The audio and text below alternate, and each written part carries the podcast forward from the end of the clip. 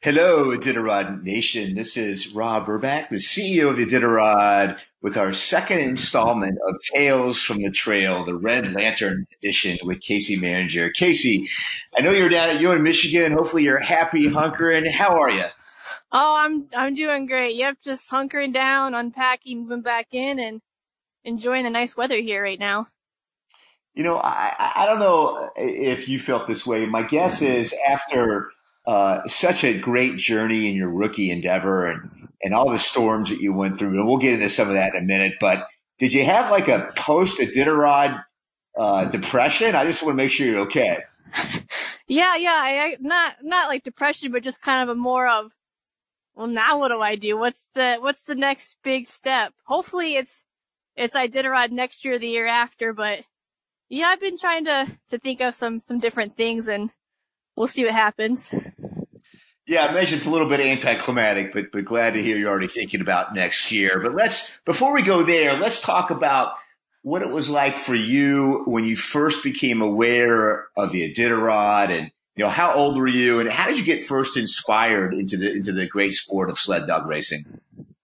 So actually, um, where I grew up and I'm at right now over in Marquette, Michigan, we have a dog race here called the UP 200 and I was very fortunate as a kid. The trail went behind my old house where I grew up and one year just clicked where I, I looked, I was watching the race and I said, well, that looks like fun. I love winter, love dogs.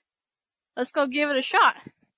So my mom found a local musher in the area and I tried it out and I've been hooked since I was about seven years old and I don't remember exactly when I first learned about the Iditarod. Um, but I remember the first book I ever read was a book about Dee Dee Jonrowe and I was hooked after that, learned about Susan Butcher and I actually emailed Susan, um, I think just one time as a kid asking for lead dog advice and she, she actually wrote me back and, and her advice worked and I've just been going strong ever since then. Well, that's, that's a great story. So those are some passionate Iditarod dreams. And of course, Susan uh, a champion. Susan was uh, Sports Person of the Year on cover of Sports Illustrated, and, and, it's really great that she actually responded and and, and gave you some counsel and provided some uh, hopefully some additional inspiration.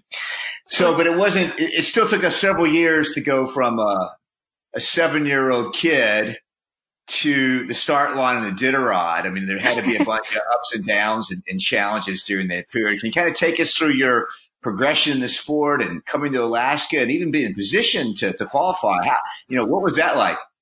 Yeah. So, yep, like you just said, I, I had my first race when I was seven years old. And when I was nine years old, I adopted my first few sled dogs, uh, two dogs named Kana and Blaze and my yellow lab Sheba.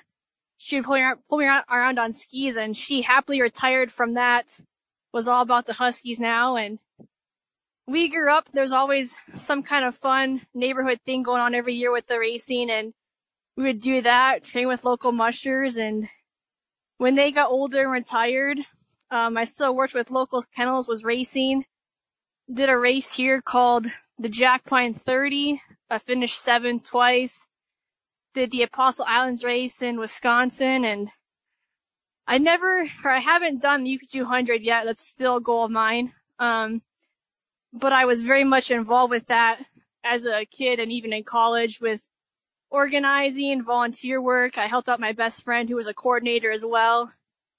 And then I was involved with that all through high school and college and graduated college in 13, I believe. And spent a few years here, still with the dogs, but I wanted to come to Alaska before I settled down and got an adult job as I, as I call it. And so I said, I'll move up to Alaska for one, one summer, get that out of my system, and I can go back to Michigan and, and settle down. Well, if all goes right this year and all goes to plan, this will be year six with Gold Rush Dog Tours in Alaska. And I think I just finished my fourth winter in Alaska. So I think 2016 and 2017, I started to qualify for, for Iditarod. I did the Copper Basin 300 and the Kobuk 440 in one year. And then last year, I finished off my qualifying process with the Goose Bay 150. And that allowed me to race this year with Matthew Failor's puppy team from 17 Dog Kennel. So very, very yeah. fortunate for him, her, for, that he let me do that. Yeah. How did you get hooked up with Matthew? So Matthew, he's always had dogs in, in our Skagway tour. So every year for the last, uh, five years, he sends down usually about 10 dogs and we can do tours down there. And he was looking for, uh, a handler last year and a mutual friend of ours, Matt Hayashida said, well, you should go talk to Matthew, go work at his kennel. And Matthew and I talked and I was able to go over there and work with him and finish qualifying to run Iditarod this year.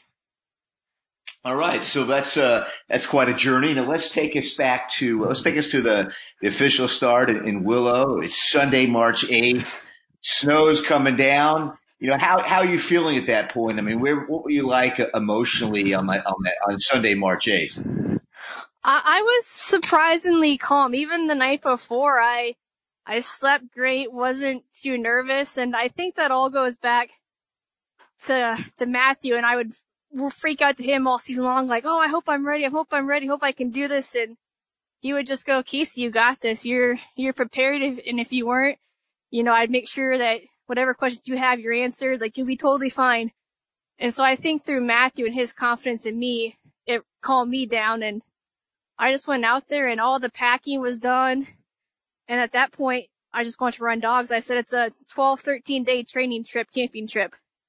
And so I, I was very calm and, and ready to finally do it, get on the trail. And, and instead of seeing it in videos or reading about it, I was actually going to go experience all those places. So I was very excited and pumped up. What were those first uh, couple days like for you? Pretty good packed, pretty good snow, a lot of snow. How did that feel to you? Oh, it felt felt great. I remember after the race, Matthew and I were talking. He'd go, "Oh yeah, wasn't it packed and a bunch of snow?" And I was like, "Ah, oh, I think so." I think I was just so excited to be there. I kind of forgot what it was like. And my my dogs, they're they're his dogs. They're they're amazing. They anything you put in front of them, they're, they're gonna go through. And so I think that kind of helped me put that in the back of my head almost too. But no, the first days of the trail, they were, they were awesome. They were great. We only had one scary moment leaving Skwentna. There was a, a moose in the middle of the trail.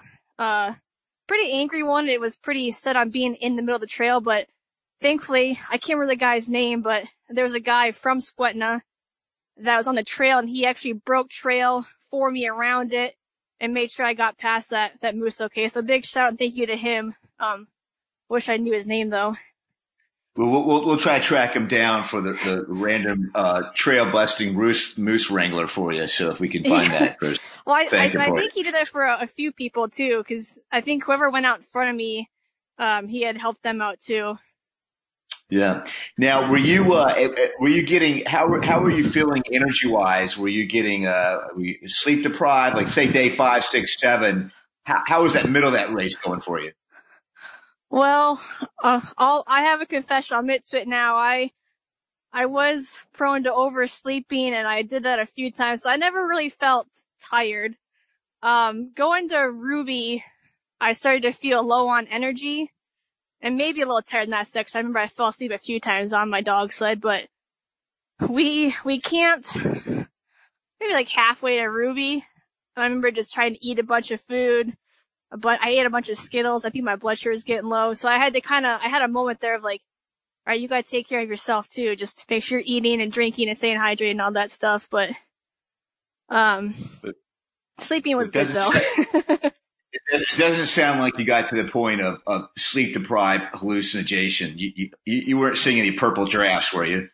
No, no, I, I've actually, I hallucinated a few times on the Kobuk and Copper Basin and then it never got to that point and I did it. And I think maybe on day two going to squat and I hallucinated for some reason, but, but that was it though. Great, great. Now, was there, um, a point in time on the trail where you were concerned about finishing? Finishing? Uh, no, I, I definitely had some like mental struggles of, um, just having to keep my confidence and beliefs up, but those dogs, they're amazing. Whatever challenge we faced, even if we struggled, they, they always overcame that and, and kept on pushing through. We had a, some good hill climbs leaving Elim that took us a little bit to, to overcome, but we just took our time and, and got through it as a team though. But Speaking I always we Elim, finish. Well, that, that's great. Great to hear. Speaking of Elim, I know that you were part of the Elim 11 and, and that seemed like a pretty special community. I mean, how, how, was the, how was the camaraderie and kind of the, the, the, the, was everybody getting along at that point in time? Oh yeah, yeah, we were all definitely getting along. Um, I gotta say the attitude was very upbeat, very positive. We were a pretty determined group to, uh, to get through that no matter what. Even when we left the second time, um, we all packed extra food just in case we had to camp and we were, when we went out that second time, we were going to get to, to White Mountain one way or another. That's for sure. Oh, fantastic. So, so you get into White Mountain. At what point do you, do, do you start to feel the elation before, well before Nome, or at what point do you feel, wow, you know, that, that dream that was probably 20 years or so in the making is going to happen? Um, I think when I woke up from my nap in White Mountain, was starting to go down and do the final packing, lose the extra weight, get the dogs ready. I think right in there, it was starting to hit me. And then as soon as I, I pulled that hook when they told me I could go, I, I knew it was happening. Then going into safety, getting my bib, that was even a special. And I remember coming into Nome, the guy handed me the red lantern. And I'm like, all right, yep, I can see it. We're there. This actually happened. So I'd well, say I, I know Your, I know your parents uh, were really proud, and oh, yeah. you know I think they, I think they were really inspired by you as well, and they probably are still you know deriving energy from that. But so come, you know, coming up front street there, coming in the finish uh, was a magical moment for for oh, for, yeah. the, for all of, all of us that were there too. So you know, we really want to want to thank you for uh, really being a gracious finisher and for your for your commitment and determination uh, to what makes the Iditarod the Iditarod. So, and we certainly um, really want to see you back.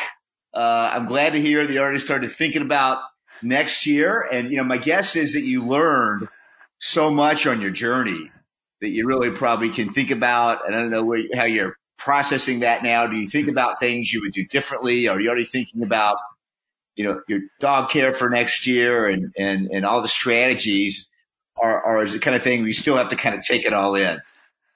Uh, a little bit of both. Um, and first, I just want to say thank you to my mom and dad for even being in Nome and coming to make the trip because on the trail with all the coronavirus, I didn't know if they were going to be there. And that was kind of the, one of the drives that was getting me to Nome was the fact that they were going to be there. I I'd get to see them.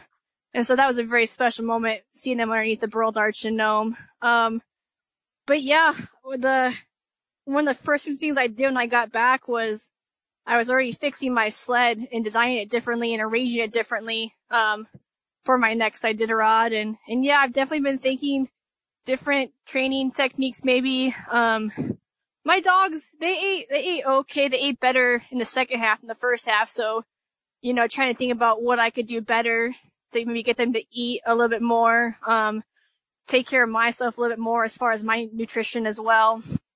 Um, so yeah, just a lot of different ideas. I gotta start writing it down eventually, get out of my head, but, um, yeah, and ideas will pop up here and there and definitely can't wait to get going next fall and implement them for sure.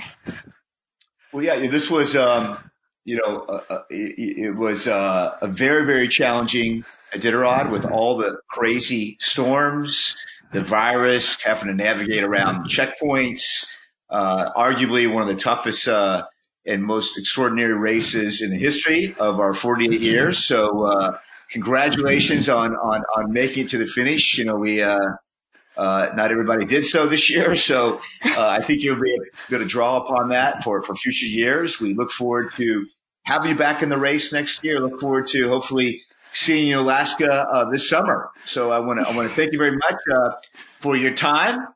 And, uh, Kaci, really great to, to have you on the, on the Ditacast and Tales from the Trail. And, thank you so much. And, we uh, we look forward to uh, doing this again with you. Thank you. Yeah, can I can I give one more shout out by chance? Sure, sure. I just want to give a big shout out too to uh, thankfully he's a guy I got to know through math this year, but Martin Buser, um, for really being a leader for the Elim 11. And, and even he gave me some great advice on the trail in Elim. And he was definitely a, a guy to follow. And he made sure that, cause I had the slowest team out there out of the whole group. And, and he made sure that we could come up with a game plan that would keep me with the pack and not get left behind. And, you know, all the mushers out there when we left, they, we would turn around and if someone wasn't behind us, we would wait that person to catch up. And so I really appreciate, you know, Martin and all the other, uh, 10 in the Elim 11 that, you know, worked with me and we had definitely good teamwork out there. So appreciate all that from those guys and all the volunteers too. And the, the trail breakers that went out there and broke trail for us even get to the finish line. Big thank you to them as well. We, we appreciate that. That's um, uh, you know it, it is interesting because obviously uh, it's an individual from the mushers, obviously a team sport with the dogs, but our community is competitive, but also very collegial. And, and Martin oh, yeah. certainly showed, showed, some really terrific uh, leadership out there. So uh, we appreciate that shout out. Well, Case, oh, this has been a, a, lot of fun. Um, we uh, we look forward to, uh, to to seeing you out there coming up, Nome, in the years to come. Oh yeah, definitely. Thank you. Thank you.